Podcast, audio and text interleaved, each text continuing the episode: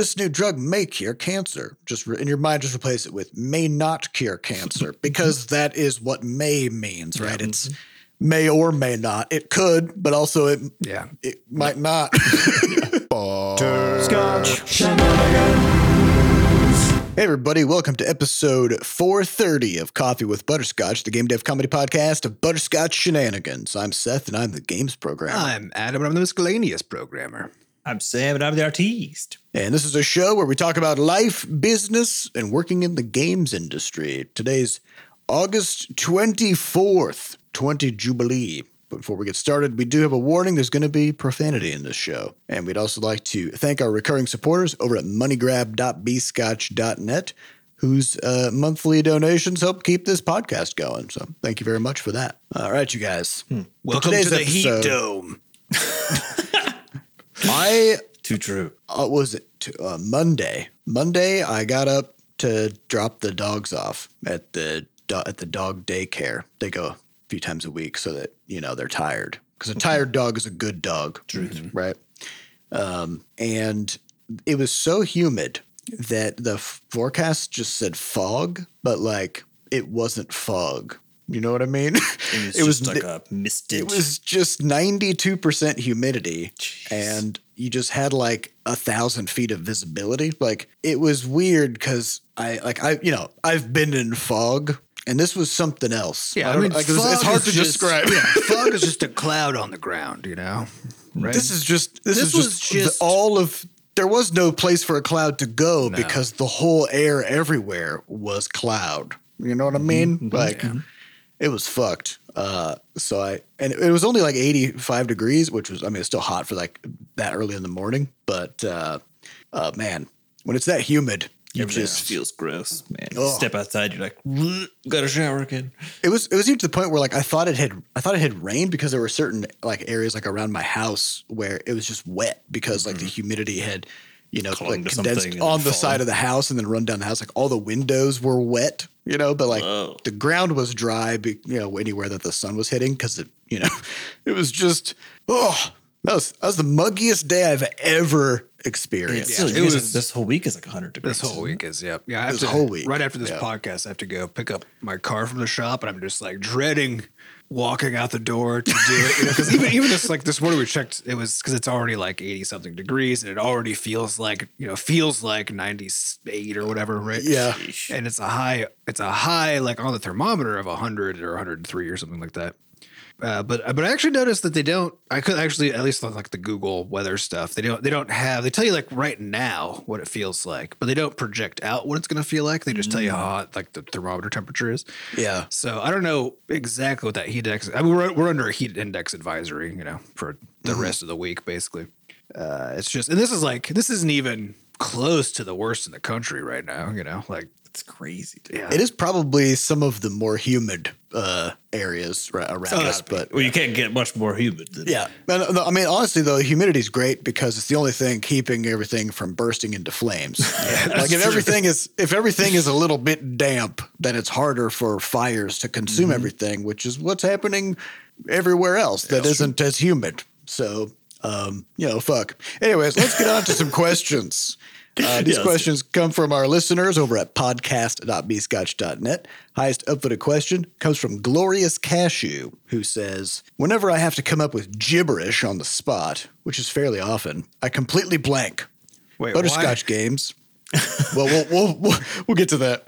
Butterscotch games are exactly 72% gibberish. How do you come up with all these funny sounding names?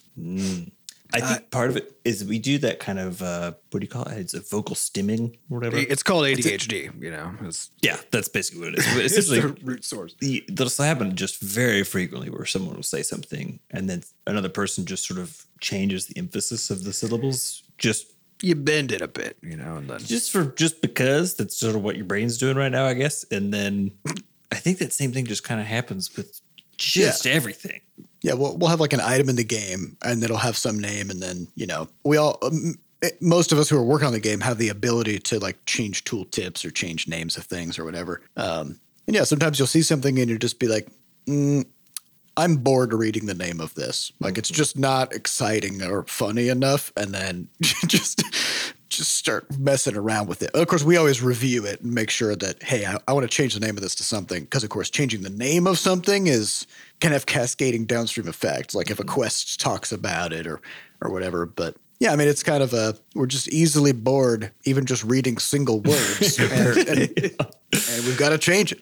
Yeah, because I will say, uh, uh, like, it's it's usually kind of chaotic up front, like from this idea of like it's kind of gibberish at the outset, at least a little bit, but it is the case. It's mostly just being exposed to multiple people over time who who all sort of treat it the same way. And so, as I said, like. It's less that, it, that we come up with these things on the spot, though that we do. We start somewhere for all these things too, right? But but it's more that they just have a lot of time to have bored ADHD driven brains. Um, Yeah. And you think what's what's interesting with uh, working with the game changer now is because we can actually spec out content in like a skeletonized fashion really, really quickly that the really dumb naming stuff doesn't happen until a little bit later typically because we're essentially just scaffolding things. And you don't you also don't know if we don't have art or whatever else. We haven't necessarily done the abilities for like a particular weapon or whatever. So it's like d- dagger level three is currently you know like one of the things because we haven't gotten to a point where there's enough information to actually make some dumb names right? But as soon as especially as soon as there's a picture involved then it's like it's sort of one of those like what does it look like what's it what's it doing and then it's just some of this kind of stupid It's usually a, a portmanteau or something at that point where we like we'll take the name of the thing. So if it's like pants, Mm-hmm. but like you know, but then if it's made out of like some kind of a jewel or something, we Mm-hmm. might call them like a sparkling jants or some dumb crap like that because it's like yeah, just take the take the two words and just start mixing the letters yeah, together that is the until you get easiest way. I think to do- to come up a lot from just that what this person is describing as gibberish, which I, which I think of as like completely incomprehensible, right? But but it sounds like what they mean is just like kind of made up words, right? Um, yeah.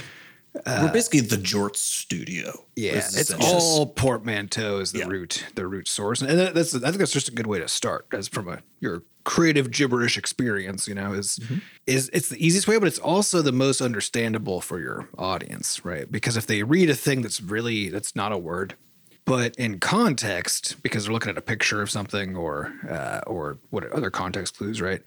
Are already strongly hinting at what it is, and then it's just a portmanteau of those things. Then people can grok it usually on first read actually which is Yeah. one of the best of all worlds you know it's yeah unlike some of those made up names you read in like fantasy or like some sci-fi stuff you know yeah where- they just completely where- bounce off the folds of your brain Oh my god, yeah. there. There's Yeah. there's there's a few there's a few series that I've read where by the end of it there were still people's names and and like other names of things in the world that I couldn't the moment I stopped looking at the page, I couldn't tell you what those names were, Yeah. you know, like I think it's even- when they when they go out of being in uh, basically a descriptive capacity for the thing and being a like a like a last name equivalent, where it could be any combination of letters from any language essentially.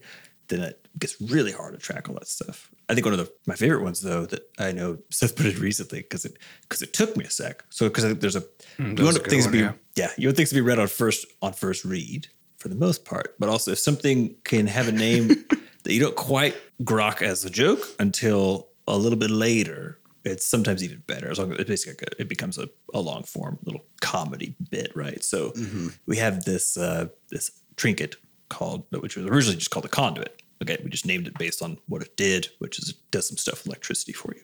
And then Seth had changed it to you conduit, um, which I just read like and just like I- the letter U dash conduit, right? Because it's kind of U shaped. Yeah. Yep. You know. Um, well, that's actually because we just set- stubbed in a magnet icon Yeah. for it. So again, here's this whole like, here's where we're going. Here's how this works. and then, um, and I read that and I was like, okay. I mean, I guess it's kind of like magnet based, whatever. And then I read the tooltip. It Seth said something along the lines of just holding this makes you feel like you can do anything. And I suddenly realized that he riffed off of "You can do it" as "You mm-hmm. can do it." I was you like, can't do it. and then the whole thing was just hilarious. And so I think that's that's kind And of now, like now, that name isn't allowed to change, right? And so, so now, like the art and the story and whatever, we'll just like we'll just work that around that joke because the joke is mm-hmm. too good to get rid of, even though the joke just comes from a tooltip, actually, right? Yeah. It's kind of like I mean we talked about this story a lot in the past too with like the bacon weed fairy in original Crashlands where Oh yeah, we just kept riffing on that, and it just kept getting. yeah, it just kept getting more Out out of control. hand, and then it turned into this whole like ridiculous boss fight storyline sequence, right? Um, with this just bizarro boss, right? and it all stemmed from just like a little one-off joke in the tooltip to the bake to the potted bacon weed um, item, right? And so that's where just a lot of this comes from. Is just the is just the flexibility of kind of allowing for placeholders because we just need placeholders to go in, mm-hmm. and everybody gets bored looking at boring stuff. So like the placeholders are kind of usually already a little bit interesting, but also because they're placeholders, they, it doesn't feel like you have to do it right or like mm-hmm. Yeah, you just jam something in there. you just do something. And so like you just kind of you just do something that seems fun in the moment and then allow other people to riff on it over time and then eventually it solidifies into something. Yeah, yeah. We even got stuff like we have a, a pick, a mining pick in Crashlands Two that uses a uses teeth as one as one of its components. So it's a toothpick. I mean obviously it's a toothpick. yeah, yeah. We got we got all kinds of things that are. Sometimes we'll have things that are named the same as some real world counterpart, but with a completely different you know rationale behind it, and then it totally changes the meaning of the item. But yeah, I mean, it's just like I've said, it's just about we get bored and we iterate a lot. Yeah, but it's also you know, it's just happen. embracing dumb humor is part of it too. Because so it's oh, actually one of the things that so Jen, who does all of our does like the story writing and stuff, right? Uh, it's one of the things that that, I, that I've noticed in the chat when she's asking about like, okay, I'm trying to do this, but like, is this the right kind of dumb? Is the question that she tends to ask, right? And it's just this embracing of like, there's a particular, there's just a particular level of like, kind of, it's just dad joke is kind of like the level we're operating at, you know jokes, Yep. and and that also gives you a lot of flexibility because it doesn't have to be like a smart joke. It doesn't have to be a good joke. It doesn't have to be a new joke right? It's just like taking the joke and putting it into this context right?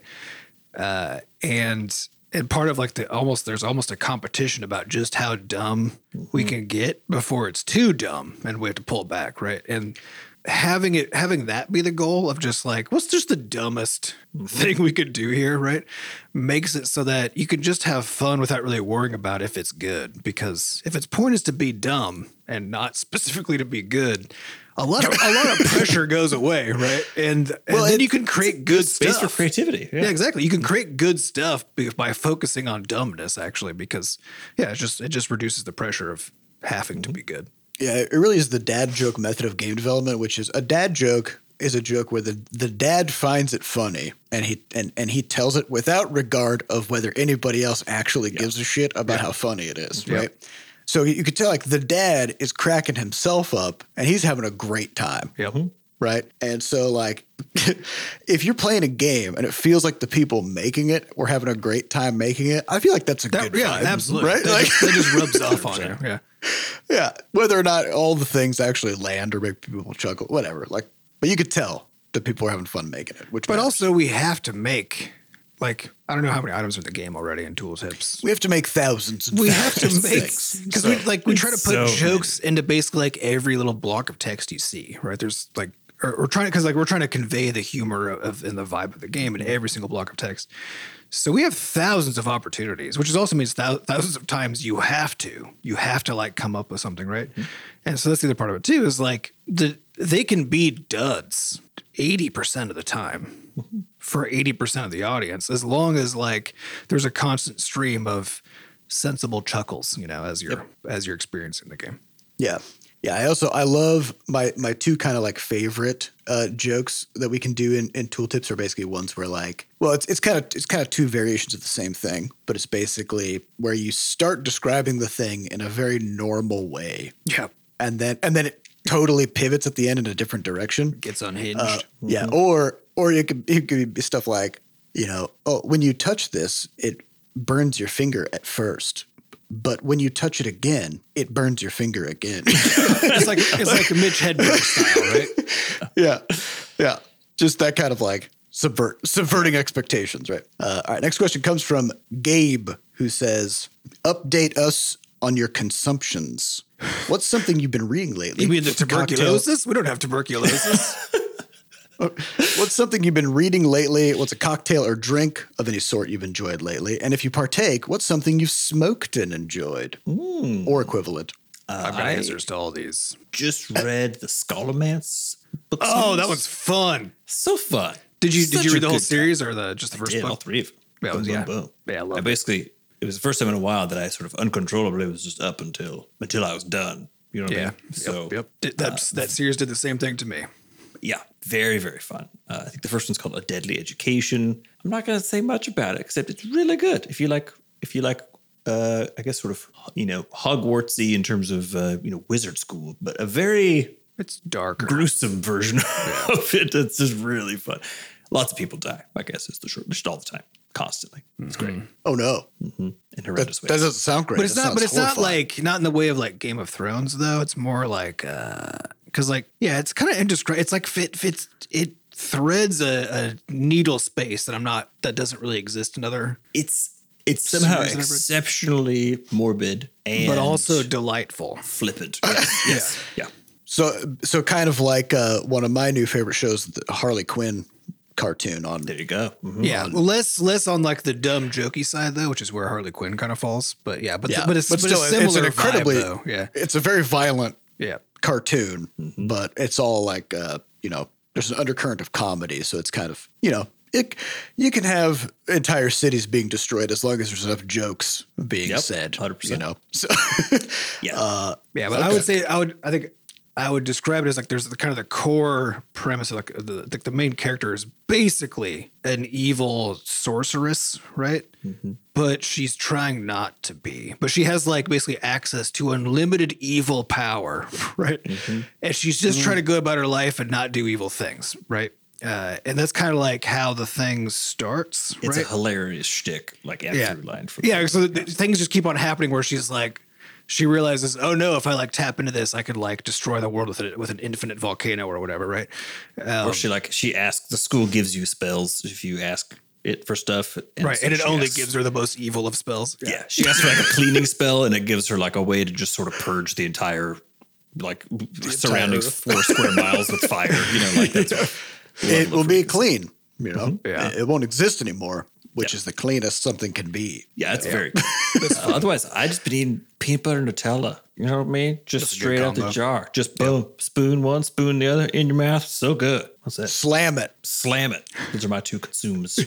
Nutella was under a lawsuit back, I think it was maybe like 10 years ago or something, because they were advertising in Europe about how like Nutella was, they did that thing where it was like part of a complete breakfast, right? Oh, yeah. They're Oh. like, they'll, Rub it on they'll, they'll show, they'll show like a legit actual breakfast, which is, that's the complete breakfast. And then there'll be Nutella next to it. And like, look, it's, it's part of this. Yeah. so, so people sued saying like, this is being advertised as a healthy food. Um, which It's an even bigger, just yeah, it's an even bigger stretch than cereal making that claim, which is all Yep. like cereal is just candy, right? Yeah, Nutella is obviously chocolate and it's just chocolate, right? Like, yeah, too hard to sell that lie. but they won. I'm I'm pretty sure they won that lawsuit because you know they did in fact clearly frame it as a viable, Just healthy a part. Yeah. Just a part. Yeah. part of a balanced, complete breakfast. Yeah, it's, It- it's the, part- unbalanced part, but it's, It's the bad part, and then there's a good part, and then it. you have balance. Yeah, it's the part that balances it out. That's great. Uh, okay. So what else? What else you guys been partaking in? Uh, so Or I've books got you've read? So I so on the on the book side, I kind of used up all the like the stuff that I really liked a while ago. So I've I haven't found a good. I'm the the next uh, Murderbot book comes out in like a month or two or something. for so yeah, so I'm really looking forward to that one. And and I read uh, Kaiju Preservation Society recently, which was a pretty fun. It's kind of a light. I don't know. I, I think it's like I don't even know how do I how I would describe it. It's like just it's like a dumb action movie. It's kind of what it feels like, right? So like it's a it's a good time to to read it, but like you're not going to walk away being like that was the best book I've ever read or anything like that, you know. But it's very fun. Um, but in terms of other things, so I, I got a juicer a little while ago. It's the uh, it's the Ninja. Uh, what is it called? It's like the Ninja like no clog or some dumb name, but uh, I was looking for something that's that's pretty quiet because I had a juicer in the past and it was fucking like it was just like it would roar and it would Mm. it would throw debris around while it was doing stuff. You know? So I was like, Wait, can wait, I- wait. Are you sure that wasn't a chimpanzee? That was, yeah, that was an animal. That was a wild yeah. animal you brought in your it was shit on everything. I had to feed it nonstop. Yeah, And- I mean, and they do kind of shit on the other side, you know. Uh, yeah. all the pulp stuff. but it was like it was still it was pretty fun to to have though. It was just like that that machine was this big clunky thing again, really loud and messy.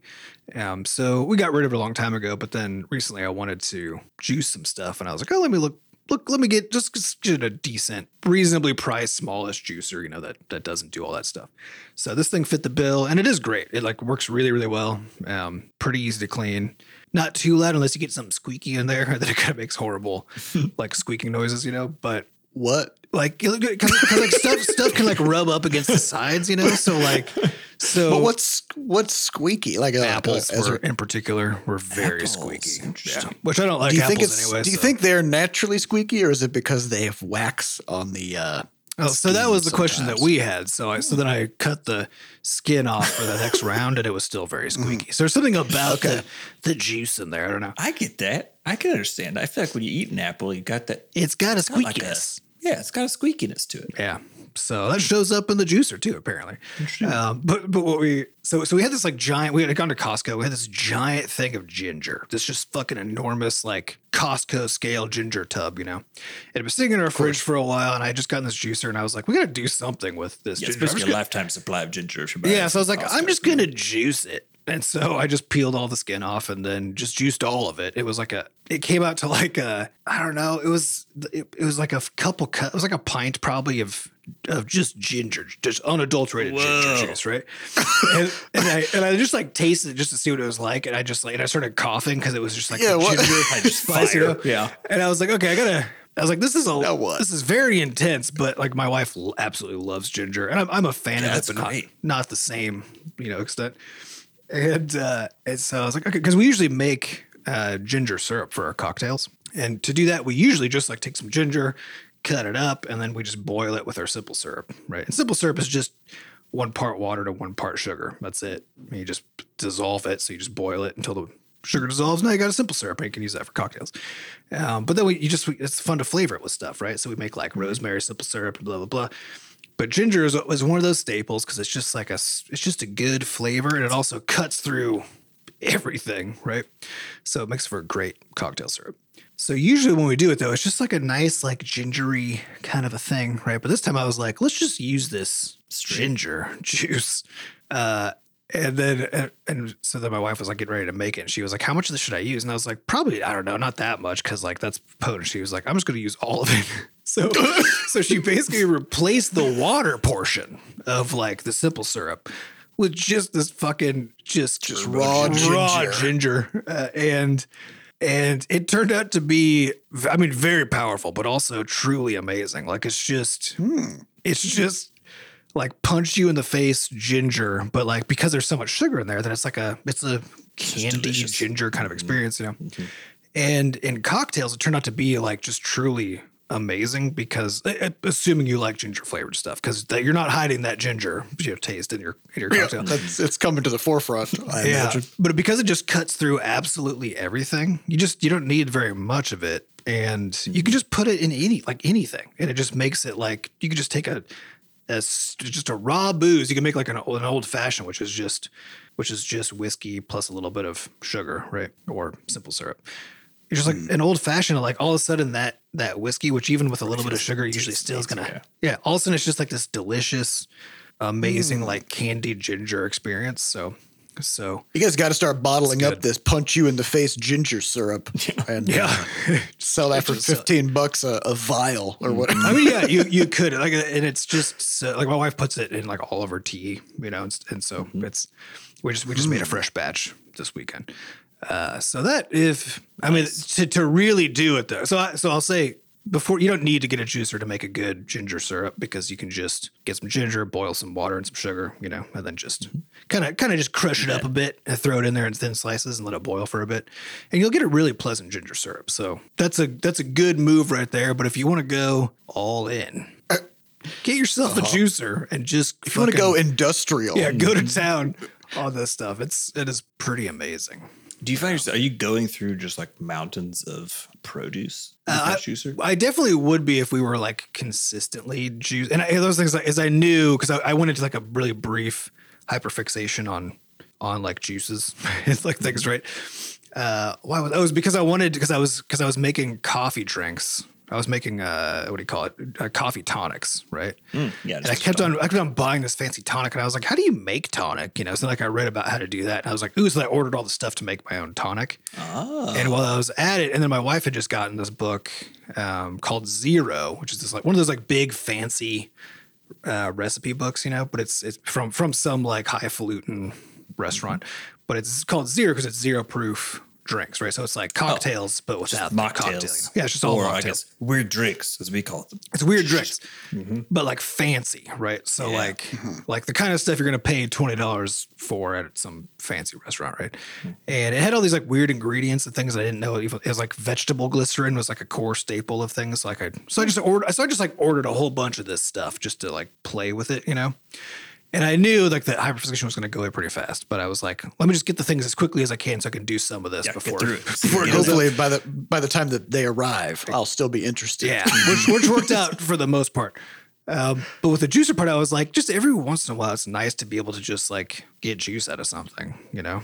Um, so that was part Like, of I, was, I don't want to chew this. I want to drink this. so that's part of my motivation for like, what's the thing that I can find that will outlive the hyperfixation, where I can just it'll fit on the counter somewhere, and then I can periodically, easily and quickly just like juice something without it being a big mm-hmm. deal. And so that was kind of the approach that I went.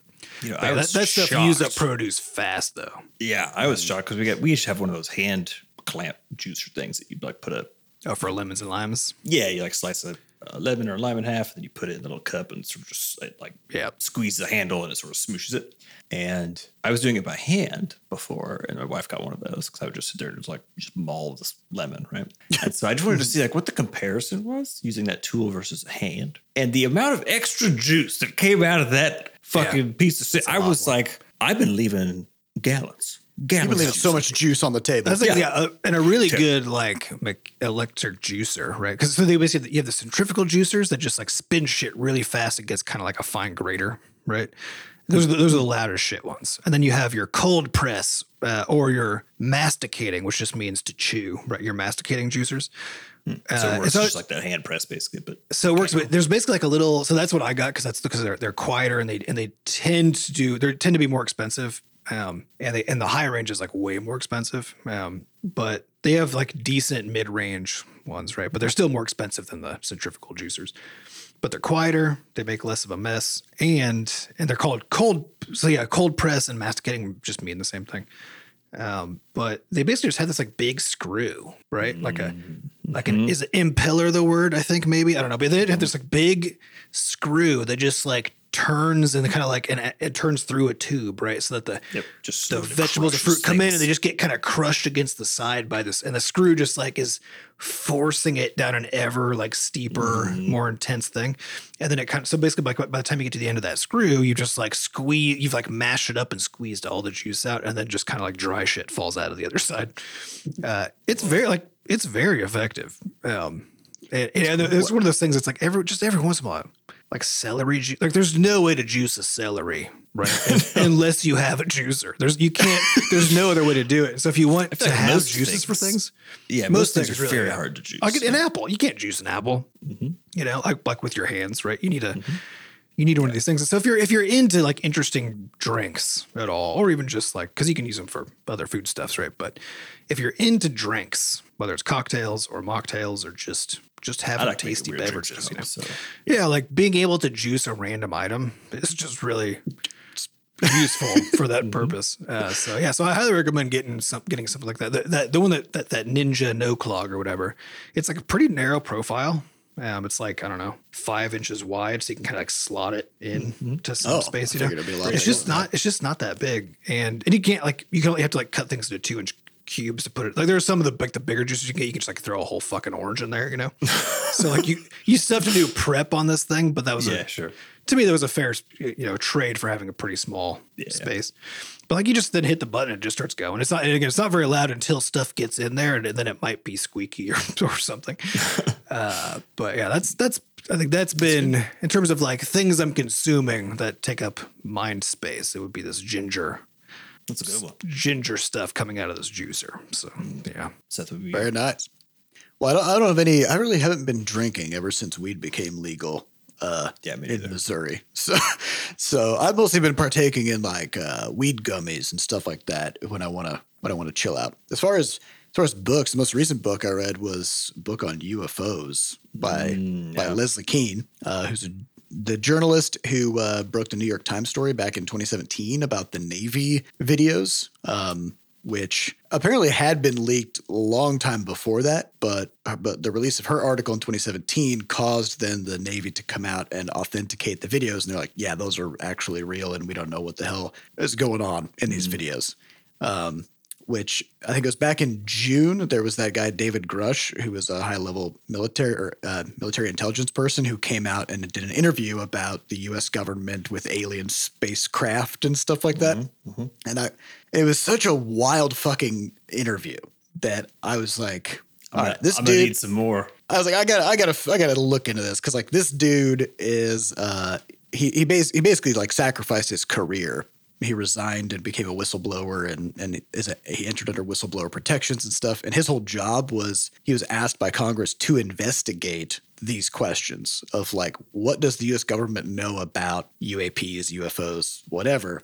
Um, the idea being that there's probably some kind of like long-standing fragmented knowledge in various departments about all this stuff, and nobody really knows what the hell is going on. There's no centralized plan. Uh, so that was his job, and then he became a whistleblower and did this interview, uh, which I'd recommend people watch because it's Just crazy. it's just crazy, yeah. Um, but like in an interesting way. So yeah. So after I saw that, I kind of went down that rabbit hole of like trying to figure out what the hell, like, is this is this legit?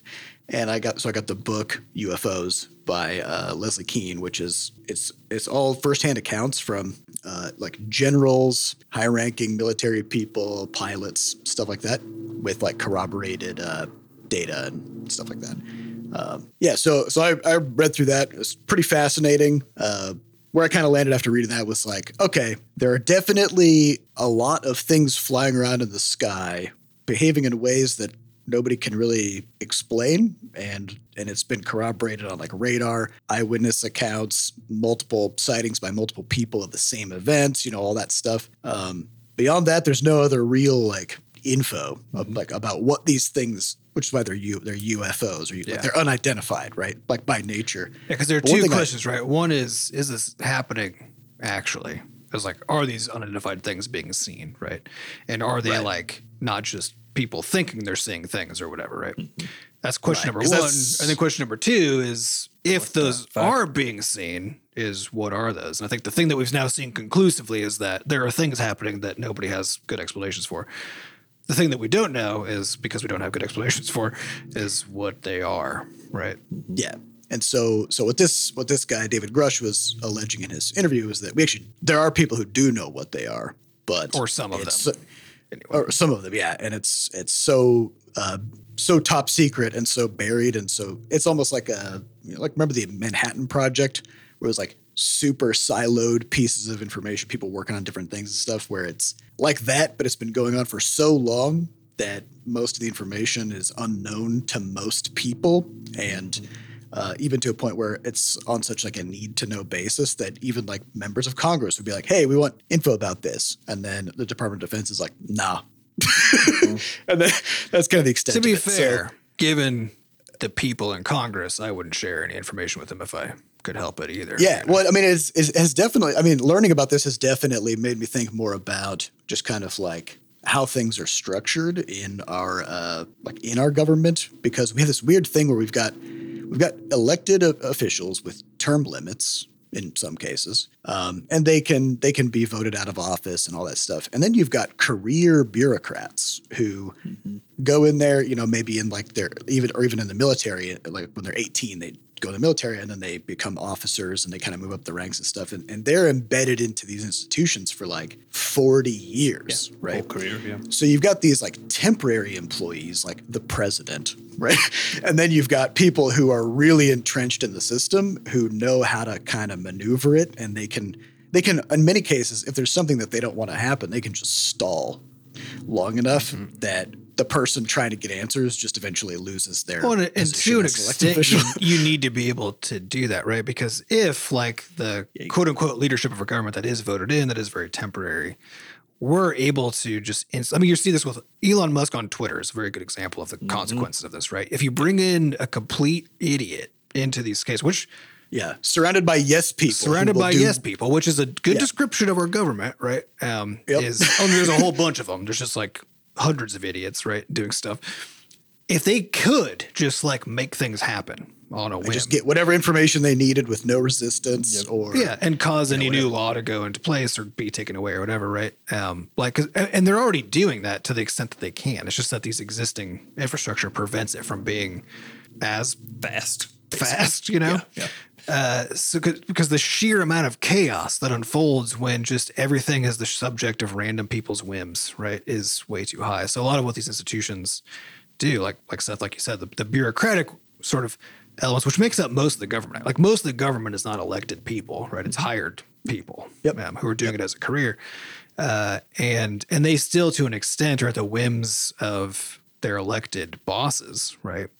But the stuff that's the most stable, like the military, right? These kind of institutions, like part of why they're so stable is because they've managed to separate themselves pretty successfully from the whims of these randos, right? Because like you can't you can't trust randomly elected people, right? Uh, to like yeah, they're not elected on merit. Yeah, they're not Right, on like- merit. They don't know anything. You can't trust them to to, hold, to to keep a secret, as we've seen with Trump, right? You can't trust them to do, and you can't trust them to like to evaluate evidence, and you can't trust them to like, given this piece of information, like do the right thing with it. You know, right? Like, you just can't Yeah, because trust and their stuff. motivations are different, right? Like their their motivations are political power gain and reelection, right? And Yeah. it's not so they're not necessarily going to be doing things with that information that is useful or helpful to the public at large or even like in the interest. It's kind of like, you know, imagine if if every 4 or 8 years you suddenly had a new boss with completely unpredictable credentials.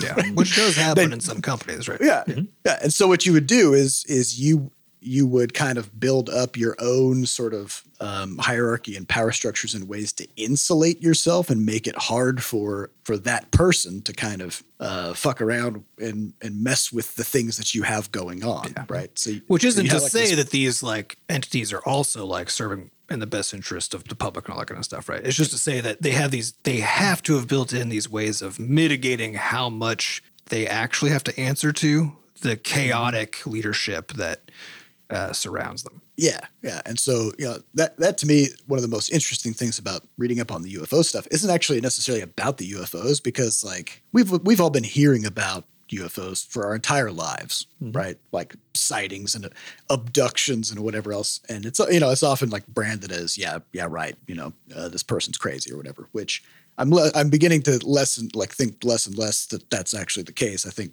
I think these are real things that are happening, and yeah, there's Or still a lot of anyway. people.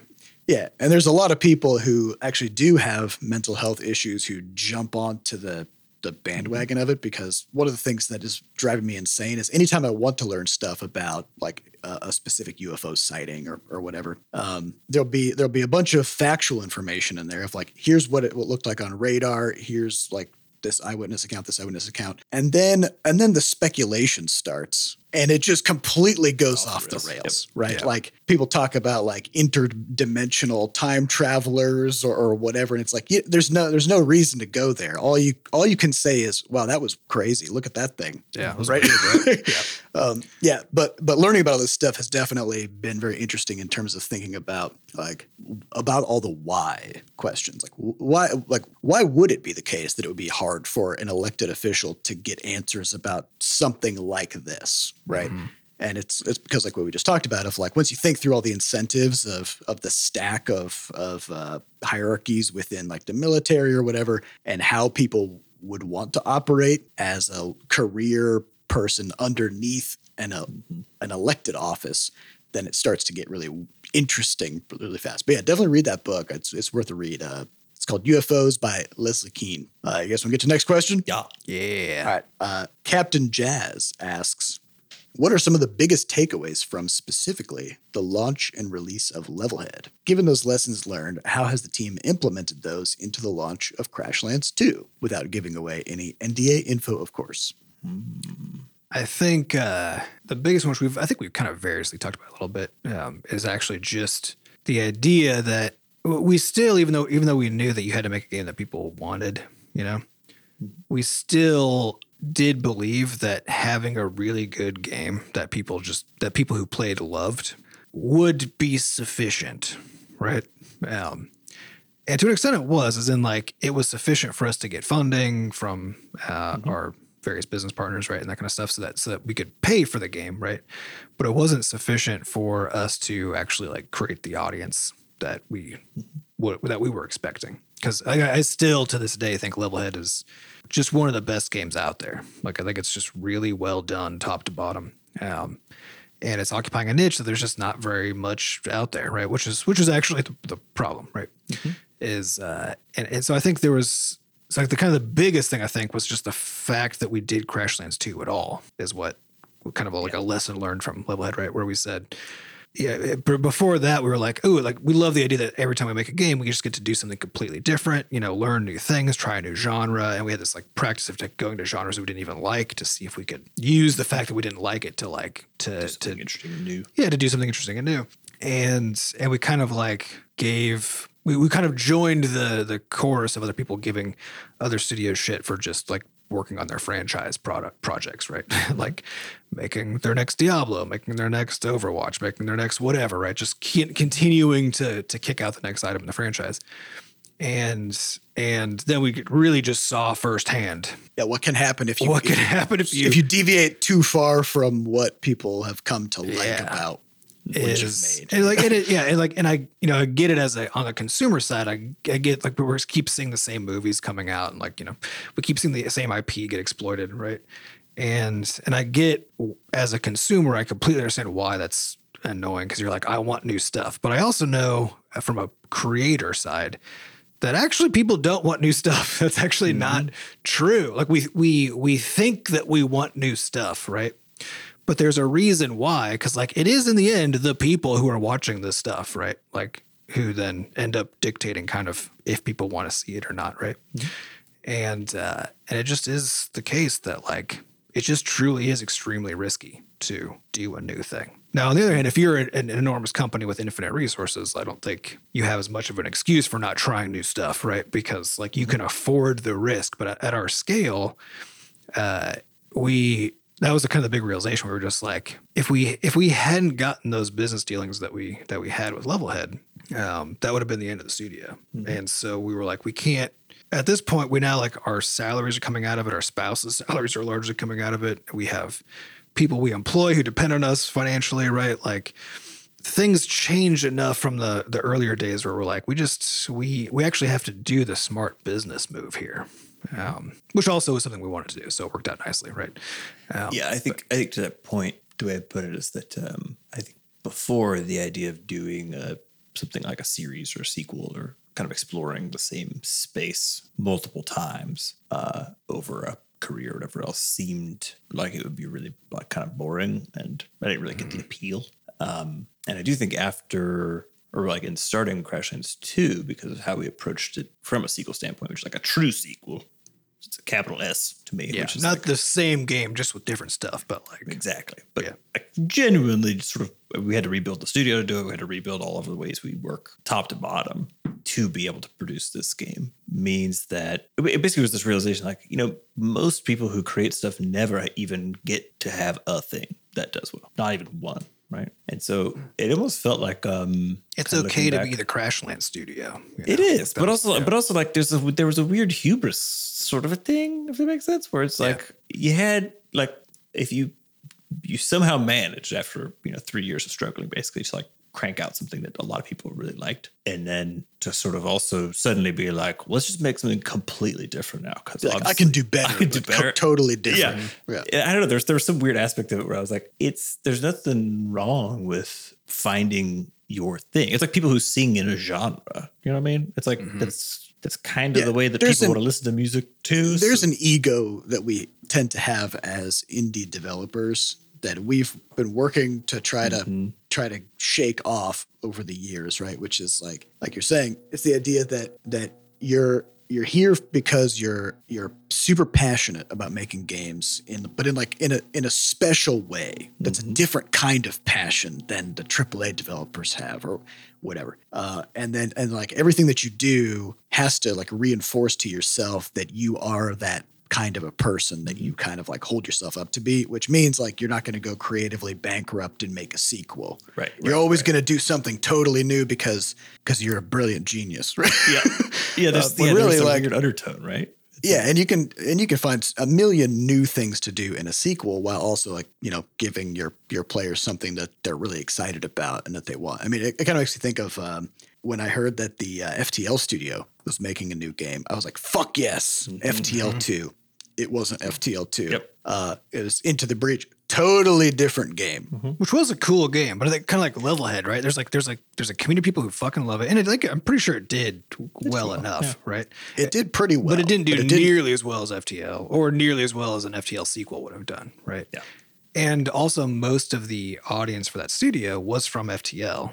Exactly. And they did not carry over in the same way that our Crashlands audience did not carry over to Levelhead. Mm-hmm. Yeah, and I I would I would have dropped like sixty bucks for an FTL two. Yeah, but here. I I dropped zero dollars on Into the Breach. I bought it because I was just because I actually so like I I'm one of those it, yeah. I'm one of those people who bought it because I trusted the studio and I was like what what is this thing that they made right and all at the same time being bummed that it was not FTL two FTL right? uh, but but I still was like I'm gonna I'll give this a shot you know I know like it was a cool concept it just wasn't the kind of game that I that I was into so I didn't play it for very long right um but it like it is like it was still the goodwill that I had towards the studio from their prior completely different game.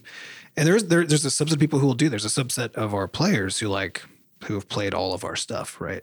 But it is a, It's a tiny subset. percent. Yeah. Yep. Yeah.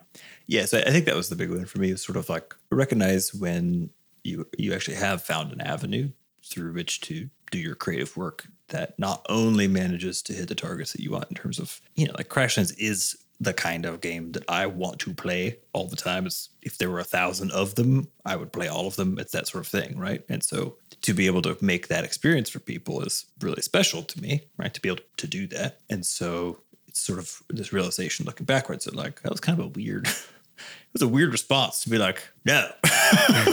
I'm not we were gonna- young. I was you young. know, we didn't know. Yeah. Yeah. I think But it's- also funny fantastic. too because like it actually worked out. Oh, it worked out in the end, it like because of I mean, this is this is extreme survivorship bias, right? Um, and it's, it's always why you never look at what another studio did and say, "I'll just kind of follow that model," right? Because like we, we've mentioned before, like there were various points up to Crashland, original Crashlands launched, and then between Crashlands and Levelhead, where we just were almost toast. Um, that things just just went the right way, and we were fi- and we ended up being fine, right? Uh, but because of the fact that things ended up working out and we didn't do Crashlands 2 right after original Crashlands, we ended up spending basically the intervening four years, right? Like learning how to manage and run a team, building up all of our infrastructure, rethinking how we do literally everything, building, and we threw away several partially constructed games in between mm-hmm. before we started Levelhead and and we're kind of you know we just kind of spun our wheels we learned new stuff and then we made levelhead as a completely different thing that pushed us in all kinds of new and delightful ways we built all this web infrastructure specifically for levelhead right that we get to keep on reusing today Even the, the internal game tooling approach came from Yep. Levelhead, which is like basically the game tooling to build Crashlands as uh, Yeah, from all content lives in the design game. perspective is all in the game. So and it's it's well done. It's not like shitty UIs and stuff. It's there's you know there's paint bucket tools, there's eyedroppers, there's all sorts of just like cool stuff going on. It's Yeah, so it's like- fun to work with. It's with. professional software top to bottom, right? Yeah. yeah, And that was all stuff that we like if because if we had made Crashlands 2 right out of the gate, we would have had a game out much sooner than we otherwise did. Right. Probably just a couple years after original Crashlands is when Crashlands 2 would have come out, right? But it would have basically been Crashlands. Yeah, well, I think the thing is like I, it's not that I, yeah, but I think that that doing something else right after uh, a game, your like a game launches, not necessarily something so different that you're like, I don't know if there's even an audience for it. That that to me was like the Yeah. business case question there. But like doing a different game for a while or going and exploring some new tech, I think is good because then it means that when you come back to do, say, the next iteration of your flagship thing, which in our case is Crashlands, you have just some, uh, you've gathered some other stuff yeah, sort of from the fringes, right? Um, and so it may well be that, you know, after Crashlands 2, that we want to make, I don't know, something, some other kind of thing. Like I still personally want to tap into some multiplayer stuff and figure some of that out. But I wouldn't try to do that on the scale of Crashlands 2 or Levelhead, if that makes sense. So basically do a smaller scale one that's for cutting your teeth on something else so that you get a bunch of new skills and then turn back around and apply those to Yeah, but the, but then the franchise. probably the business idea though that case would be would we would say like well if we if we want to basically push multiplayer then we we would and like figure out how to like do that. Then if Crashlands 2 was successful enough that we have like a 10 year runway if we're mm-hmm. that lucky, right? Then we'll just say, okay, we can just make whatever because it doesn't have to be commercially viable. We can we can focus on what we want to learn and what mm-hmm. would be fun to do, right? But if Crashlands 2 doesn't kick out a long enough runway for us to make a random thing to learn multiplayer and then and then also and then the Crashlands 3 or whatever to actually fund the studio, then that dramatically constrains our options for what that thing looks like. Cause that cause now it kind of like needs to be a Crashlands game, probably, right? Uh, but but scaled down and focus on multiplayer or something. which may also be the thing to do, sort of regardless, right? Because that'd be kind of fun. But like, Well, and it also lets us kind of remove a whole bunch of other questions that we otherwise would have and mm-hmm. take the lessons learned into like a full scale, you know, Crashlands 3 multiplayer or whatever. yeah, yeah. So I think there's there's a lot of those kinds of underpinning things there. I and then to me, to Adam's point, also just kind of the, the the increasing importance of business deals, both as the scale of your studio goes up, right? Because the basically the amount of mm-hmm. risk that you're shouldering in terms of like how many people depend on you goes up. So having business deals in place that secure parts of that just frankly is a fucking load off mentally. Like it frees you up to just be able to just go make your stuff without having to be like, oh God, is there 12 people gonna be destitute in six months? Uh yeah, Yeah. that's not fucking fun. Yeah, and or knowing that you can hire some because like so we brought Carl on from like sort of half time ish to now full time, right? And it was one of those things where like because our runway is long enough, we're just like this doesn't really increase our risk to the studio, right? And we can definitely we'll definitely be needing a lot more QA resources as we get into the next phase of the game. So being in that position where we know we can just we can do that um, is huge. increasingly important and especially as we've gotten used to not like for each one of us not having to deal with certain aspects of the studio that we used to have to deal with you know like i don't want to go back i don't want to go back to, to dealing with all of that shit that we now have people whose job it is to take care of that stuff you know uh, Uh-huh. and and that's that's a big part of it too, right? Is like because in principle we could downscale if we needed to, right? But like that means we have to fire people, which sucks, right? And that would also mean that we have to do a bunch of stuff that we didn't have to do for a long time that we're not going to be bad at, and not and also it's going to slow down the next thing that we're trying to do because we can no longer spend the time on the stuff that we're good at, right? Uh, yeah. So, it, it's just be everything bad for bad. it'd just be bad all around. Yeah, I, and then I think the the last one is that like in in the aftermath of any release, you make up stories about why it went well or poorly. But then the longer time elapses between that launch and where you are now, the stories will change and sometimes invert, right? And so what I mean by that is after the launch, there were a few comments that stuck with me about the art in Levelhead. So one was we had a, a business partner who made an offhand comment about the game looking retro Yeah. which hit me in a particular way. Because I was like, Yeah, we were don't like, that's dumb. That's like, this is not what retro is, you know? Mm-hmm. Yeah. and then the other was maybe like one or two players who were like, why is the base robot gray or something, right? And there's these pieces where you start, depending on what your role is in the project and you know how big the team is, of course, where you start feeling like maybe you made some dumb calls about what to do, right? Like meta, You're like, if only I had not made GR-18 Gray, I would have succeeded. which which yeah when you state it back you know with a bit more distance it doesn't feel particularly sane to say um or saying like oh it's because the game is you know 2d art that it didn't do well when like most platformers that do really well are 2d it's kind of the same fucking thing. Uh there's a lot of stories that you'll tell yourself about and then and then the success of the original crashlands you know we've, we've had similar stories uh that over time you're like maybe that had nothing to do with it. So i think Yep. it's it's for me i think promoted more slowness in responding emotionally to these things if that makes sense but also being much more keen on just sort of just whatever the hard facts are that we have available. It's like crashlands wish list numbers are more than you know like 15 times what Levelhead's were when Levelhead launched. Know, we are just like two months, three months into everything on, and so, and then like you know the the accidental leak in China thing with the with the trailer that blew up there. So there's there's enough hard facts around that I'm not so worried about stuff or specifics this time, if that makes sense. And I think Yeah, although honestly, if the game doesn't do well, it's probably because you drew Flux wrong slightly. I Yeah. would think. Yep. Yeah, Yep. Hundred percent. So- You know, because she's purple instead of blue. right. Mm-hmm. Yeah. it's because she has elbows and knees now. I fucked it up. Oh yeah. Nobody that's wants a that. that's a Lack of elbows and knees was sort of the killer feature of the original Crash. was. Lands. you know. Well, and to bring it back to the, to the UFO thing, right? Like, there's this discomfort that we and people in general have, we all have, with just being like, I don't know, I don't know. right? Mm-hmm. And it's like with the UFO stuff, as I was saying, like, there were actually, if you break it down, there's actually two problems, which is our, our thing is happening, and then can we figure out what they are, right? And what we what we do have enough evidence for is to say, yeah, some stuff is happening mm-hmm. But we don't we don't have enough evidence to even even know how many different kinds of things are happening. We just know a bunch of stuff is happening that falls under this this general umbrella that doesn't mean they're the same thing, right? What we don't have though is anything that tells us what those are and something that we can have confidence about, right? And it's the same deal when you're like looking back at how your game went, um, where so this, it's the idea of like the just so story, right? Where you just like come up with a neat little story that like that just ties it all together and it, and it feels right, right? But just because it feels right doesn't mean it actually is yeah.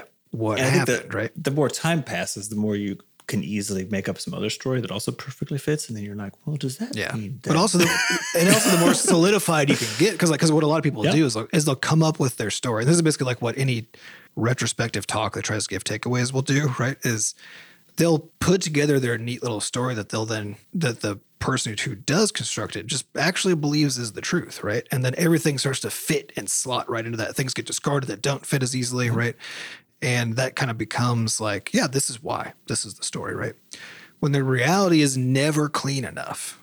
It's just never clean enough. Um, except for these just extreme rare cases, right? Where it's like So you got these little- unambiguously, this game wasn't being played by anybody. This one YouTuber picked it up. Nobody else made any videos. We can't find any evidence anybody was doing anything. Yep. And then this it person did it, and a million people saw it, and then all of a sudden, the next, like that same day, like the game exploded, right? Like, and even then, there are still some question marks because it's because it's not possible to actually get the info you would need to conclusively say for sure, right? It's just that at that point, it's now very likely, right? But that is the extreme outlier. Almost nothing is that clean, and even when it's that clean, there's still uncertainty, right? Mm-hmm. Um, mm-hmm. and I think a lot, so much of what we've had to do is just like, is truly just accept that we have to end up with a collection of possible explanations where we don't get to know which one of them is true. Mm-hmm. And They then each we have, have a to little basically. shard of something in them that you're like, what seems right? Yeah. And then we, We just have have to use our own reasoning to basically say, okay, like, given that this happened, here are the possible explanations. Uh, then, given that we don't know which one of these is the explanation, Mm-hmm. if we assume all of them are true, even though they're contradictory, right? But if you assume all of them are true, then what does that mean we would need to do Mm-hmm. as a consequence? Because we can't just pick one, right? We just have to say like any of these could be true, though. So we have to we have to act as if any one of those things are the actual explanation, Mm-hmm. which is hard to do. You just never know. Yeah, we, we had talked a while back about uh, around when we kind of first started the studio, and we were doing a lot of reading of like postmortems that people would post on Gam- Gamasutra at the time, which is now something else. GameDeveloper.com. Game developer. GameDeveloper.com, something. Um, yeah, and we would read these postmortems, and you know, when we were first starting, we would kind of take them as truth, right? Where it's like, oh yeah, like this person did this and this happened, right? But then as we released more and more games and got deeper into all of the technicals of how how do you run a studio, how do you think about your pipelines, blah blah blah, and we would see more and more of these postmortems where we could start to see the cracks, mm-hmm. where somebody would say, you know. We did A and then B happened, and we're like, yeah, but a thousand other studios did A and B didn't happen. So Well, that's where the survivorship bias comes in, right? Is Right. Yeah. Yeah. So you, you start to get a sense of like these these anecdote like postmortems are anecdotes. And and you would need a lot of them to actually make any kind of sense, but also recognize the bias in the sample Yeah. of you Um, also need to know about what you're not hearing about, right? And you, you definitionally cannot. And so you have to actually infer. That anytime you're like reading about reading one of these stories, you have to then ask yourself, okay, what stories am I not hearing though that relate to this? And are those likely to also be occurring? Um, and the answer is almost 100% of the time, yes. Yeah. It kind of reminds me of when people talk about uh, headlines that have the word may in them. Just always mm-hmm. in your mind, append not. Yeah. Mm-hmm. Right. So it's like, this new drug may cure cancer. Just re- in your mind, just replace it with may not cure cancer because that is what may means, right? It's mm-hmm. may or may not. It could, but also it. Yeah. If you're feeling generous, if you're feeling generous, you can replace it with may or may not. But if you're trying to keep yourself from getting bamboozled, yeah, replace every may with may not. It doesn't even change. could with could not. Yeah. You know. Yep. It, it's and it is like the case. Like I, the, I now anytime I see any headline, if it's making any kind of a claim whatsoever, I'm like, this is definitely not true. No. Yep. It's just not true. It's not going to be true until I've seen the same headline 20 times. And even then, it probably still isn't true, you know, until, Because it might, yeah, it might just be 20 news articles just copy pasting the original article. yeah, because that's you know, actually, that's how this stuff works. Yeah. whatever. yeah. It's a real tricky So- business.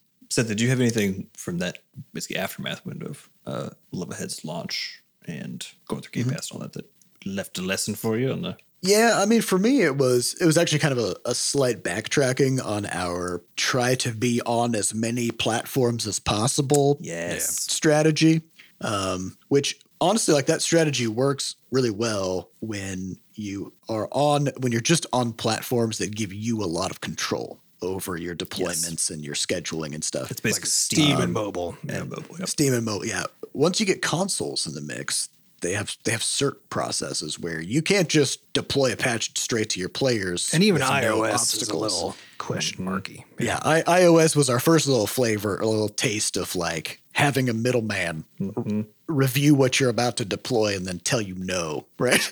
Um, but they are pretty fast about it. But the consoles are not quite as fast, right? And in some cases, it can be weeks of, of time where, like you say, all right, well, we got a small bug fix. We want to send this out, and then you you send it, and then two weeks later, somebody comes back and they're like, no.